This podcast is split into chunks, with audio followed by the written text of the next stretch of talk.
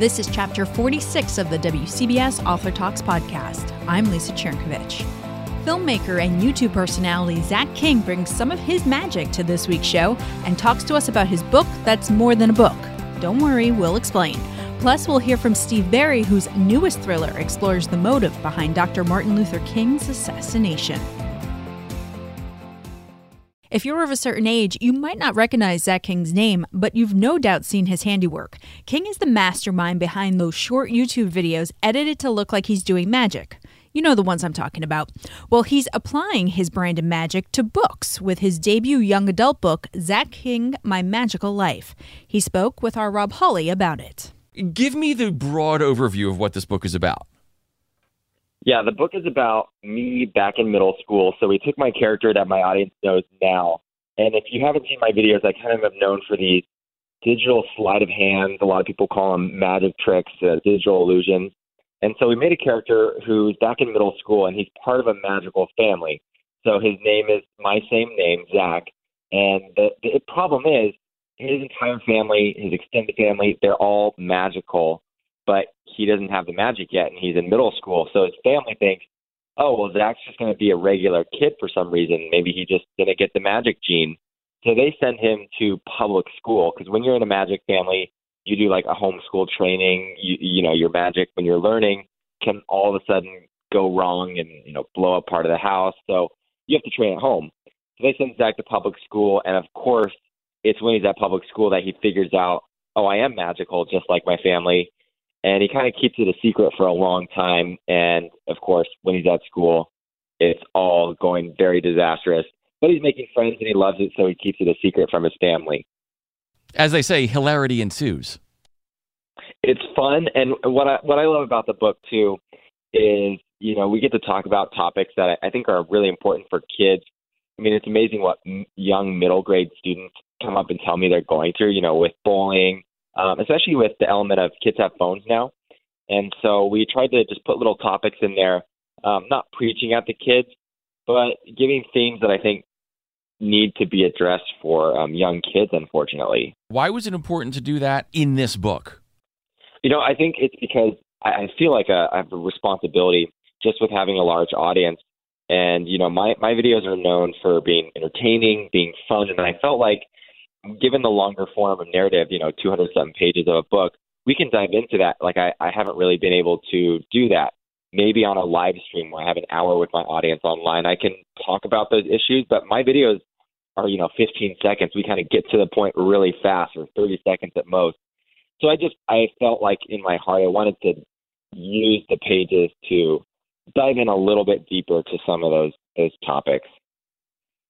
Let's talk a little bit about the, the form of this book because it's not just a book. You also make use of augmented reality to help illustrate the book um, with pictures, and, and you can download an app onto a device. Was the AR portion of putting this book together, was that like set in your mind right from the get go? Or as you were creating the story, did you think, oh, this would be really cool?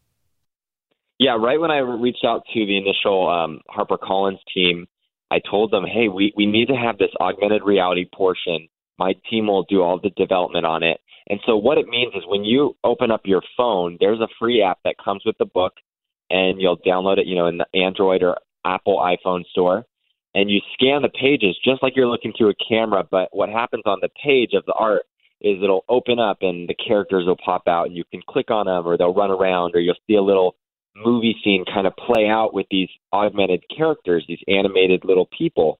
And I wanted that in the book because know, my, my brand is known for the magic, and I felt like this was the way to kind of manifest that the magic literally off the pages.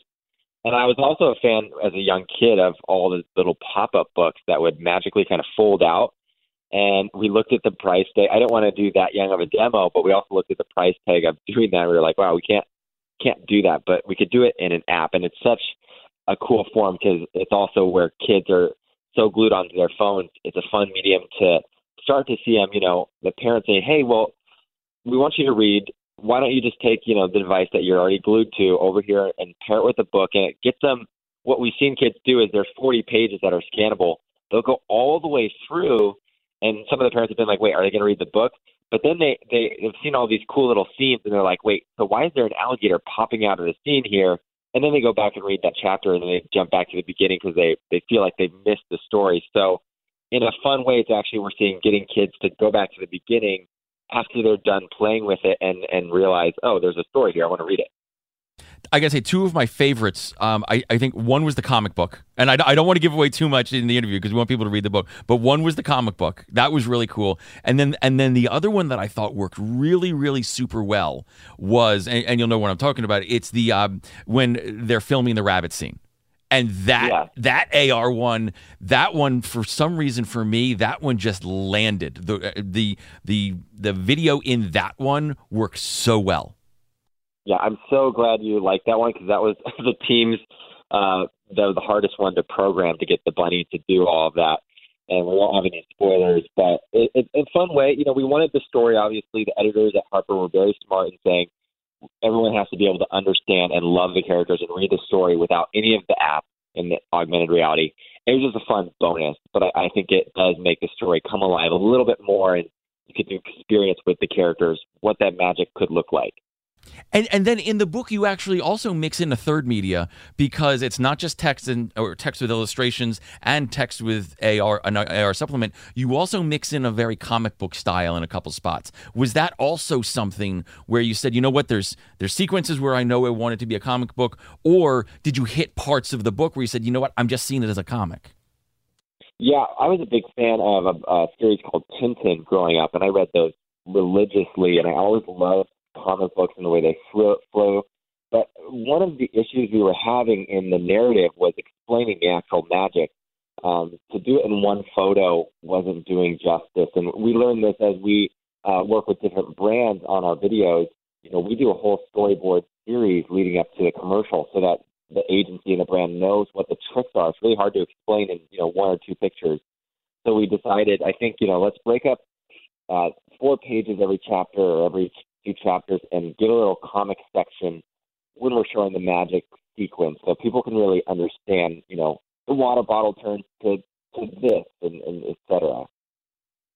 Let's talk about your storytelling because you've been a storyteller for a really long time, and like you, like you, like we already talked about, you you you're really well known for your short videos. I've watched your kittens fighting with lightsabers and flying flying down the halls in their uh, in their in, in their in their X wings and Tie fighters a Yeah. lot of times.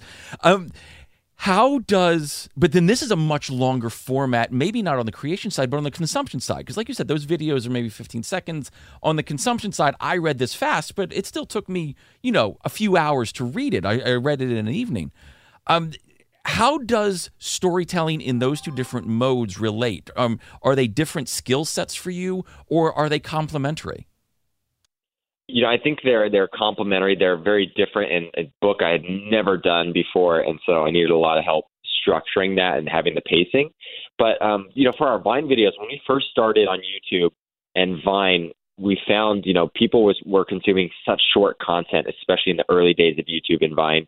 And we had seven seconds to tell a story. And when I signed up on that platform, I was thinking, you know, oh, this is going to be a piece of cake. Walk in the park. I'm just going to record this for seven seconds it'll go fine. But we realized the audience still needed in seven seconds a beginning, a middle, and an end. And in Vine, you know, an end is kind of usually impactful or, or a, a kind of a punchline to a comedy joke. And you had to deliver the setup, you know, in the five and a half seconds before. Likewise, you know, we take kind of the filmmaking style and just put it in some of the book, whether whether it's starting a chapter a certain way or starting a comic sequence at the right place. Um, all that kind of played into the storytelling for us. But we were excited about this book series because the first one I felt like for me was a learning a huge learning curve, and with two more coming out with HarperCollins in May and then in the fall. So we're really excited. You know, finishing up the second one now, how that's coming together. It'll be a little bit more polished, and the third one, you know, will be our probably our best work. I've got two more questions for you, then I'll let you go. One, I want to talk about Trisha because she is she's the foil for Zach, and she's like you know the very stereotypical mean girl. Um, did you have any concerns about kind of dropping a girl into that trope, so to speak? And I mean, and, that's not to say that girls can't be mean, but do we get to learn more about Trisha as the story progresses? Do we, do we get to see her as more than just the stereotype? Yeah, for Trisha, we were a little bit worried about that, but we kind of at one point just said, you know, let's go with it and and build this character out. And, and so on the second one, we're going to dive in a little bit more into her her kind of maybe why she's that way, and, and that's an important topic for us to figure out. You know, bullies aren't bullies just to be a stereotypical bully. You know, there's usually underlying issues, whether it's in family, um, especially going on, and so we can talk about that in the second one as well. And we've also switched up who the bully is because we didn't want to be, you know, hey, it's just a mean girl that's been done a million times. So um, we're excited to we set her up now, and now we can dive into who she is. And then my last question for you um, is actually about the Amazing Race, but I promise it actually then comes back to this. You and your wife were on the Amazing Race, and my family we were rooting for you pretty hard, um, and we're well, sad and we're sad to see you guys go. But you got to, we got to, you guys got to see large parts of the world in a way that that not a whole lot of other people get to see it. Looking back, how has that influenced you as a creator and a storyteller? Because you got to get, have these, you know, avenues opened up that some people don't get. Yeah, eh, the Amazing Race and all the travel I've done just for work and productions has been uh, a huge gift for me to, to see around the world, like you said. And the the biggest thing that I've taken away from all my travels is there's so many different cultures out there, and to not be afraid to dive in and try different cultures and their experiences. Um, especially for me going to the Middle East and Asia and, and even South America, there's some very, very different cultural experiences that you can have uh, in their normal, ordinary lives.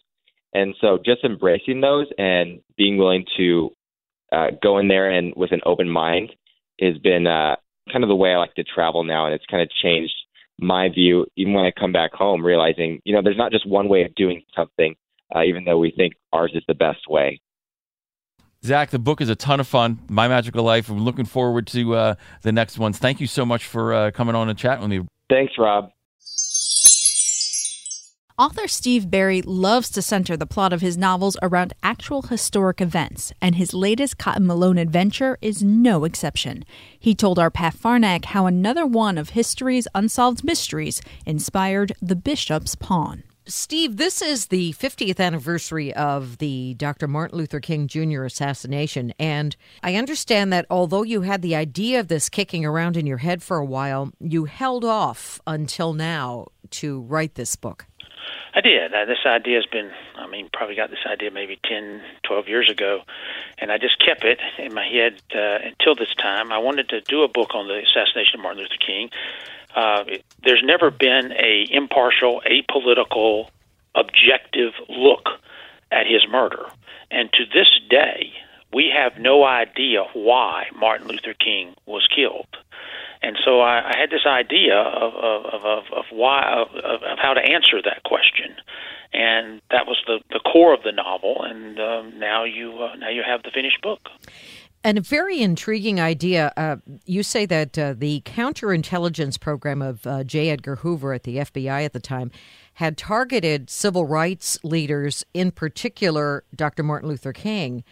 And uh, that figures large in your story. It does. The FBI's uh, you know vendetta against King. Uh, J. Edgar Hoover hated Martin Luther King, and they had a, a strong uh, he had a strong feelings towards him, and so he did. He set out to destroy him, and he did some pretty horrible things, which are detailed in the novel, all of which are true. But the core of the book deals, you know, uh, a little bit more than that. It goes a little further than that and deals with something that you know that that's come to be called the mountaintop speech, mm-hmm. and it's the speech that Martin Luther King gave the night before he died. And if you listen to that speech, the whole that the entire speech uh, is quite remarkable because it sounds like a man who knows he's about to die. And that always fascinated me. Uh, King spoke that night without notes, no preparation. Uh, every word he uttered came right off the top of his head. And so he was speaking pretty much from the heart. And what he says is quite surprising, and it led me to come up with the plot for this novel. It is eerie in uh, reading it. Just just reading it over yourself quietly. Uh, the hairs in the back of my head stood up once again. So it it, it it's such a powerful uh, a powerful it is. speech. And then I was able to get the exact speech itself, which is uh, I, there's an excerpt of it in the novel, mm-hmm. so you'll you're able to read those uh, those precise words. And it is. You're exactly right. It is. When you look at it now and you look back, you go, "Wow, um, this sounds like a man who knows something's coming." You talked about uh, how there really hasn't been a, uh, a true investigation into the King assassination, and some of the the uh, facts that you uh, unearthed are are very troubling. Uh, James Earl Ray, for example, was not a trained marksman, and yet, tell us about that. He was a petty criminal, a failed mm-hmm. petty criminal. Actually, he did, he, he knew very little about guns, and certainly did not know how to fire a rifle at long range and hit somebody. Yet he's 200 plus feet away, standing in a bathtub, dangling a rifle outside a window in the dusk, in the light of dusk, and he loads only one bullet into the rifle. Only one. He doesn't put the whole loaded up, just one round, fires one shot, hits King straight in the head. Quite remarkable. Absolutely quite remarkable. Now, I don't go into the area that someone else shot him. I don't think there's any question that James Earl Ray pulled the trigger. The question is why and how and and that's never been answered. And so I I have a a, a unique look at that. You certainly do. Uh, on a lighter note, and we'll get back to uh, Martin Luther King's legacy because I think it's an important part of the book, certainly. Uh, on a lighter note, the Bishop's Pawn does take us through Florida. Uh, and uh, uh, one of my favorite uh, side trips of all time, which was to the Dry Tortugas by seaplane. Yeah. And that's a fascinating area of the country. It is, and I went there, and I knew right there. There's where Cotton Malone was going to have a, his very first adventure. Is going to start right here at the Dry. Tortugas, and and you're right. We go from the Dry Tortugas to Lake Okeechobee, then we go over to to Palm Beach, then we go up to Melbourne, and we go to uh, up to uh, St. Augustine, and then over to Gainesville Starke, Micanopy, and we end up at Disney World. So you get a whole run through Florida in this novel. And you also get a backstory of uh, Cotton Malone that uh, readers who who love this character may not have known. Yes, this is uh this is the thirteenth book in the series, but it's going to feel like the first because this is Cotton's first adventure. Uh, it's a it's a flashback story to his very first adventure. It's first person, my first time ever writing a full length novel in first person, and Cotton and I got quite close during the writing of this book a little you know as first person is is a very intimate thing between the writer and the and the character and so yes you're going to learn all about how cotton malone became a magellan billet agent just in time for the uh, Martin Luther King Jr. holiday, I think we benefit from revisiting Dr. Martin Luther King and, and the speeches and what he fought for. Was that part of your thinking in constructing a book a yes, story around this? Absolutely, and and there's a lot of message in there from King. There's a lot of King's words in the novel. Um, the there's an overall upbeat message at the end that the, the work is not done and still remains to be done, and uh, Cotton gets caught up in all of this, and there's a uh, it, it, the novel raises a very interesting and unique look at the murder of Martin Luther King, but it also deals very respectfully with his legacy. I think you're right about that. Uh, what are you working on now?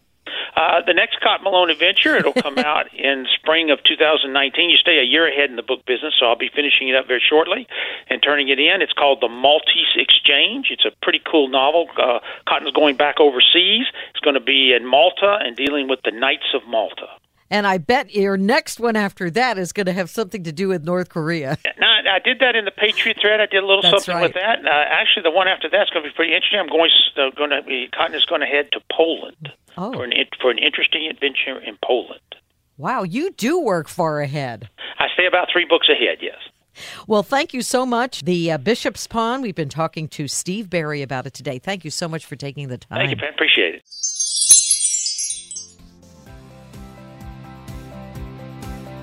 And that's where we close the book on this week's podcast. Keep tabs on us or reach out to us on Twitter and Instagram at WCBS 880 Books. Next time, we'll dive into a book that asks you to consider what would happen if you knew the date of your death.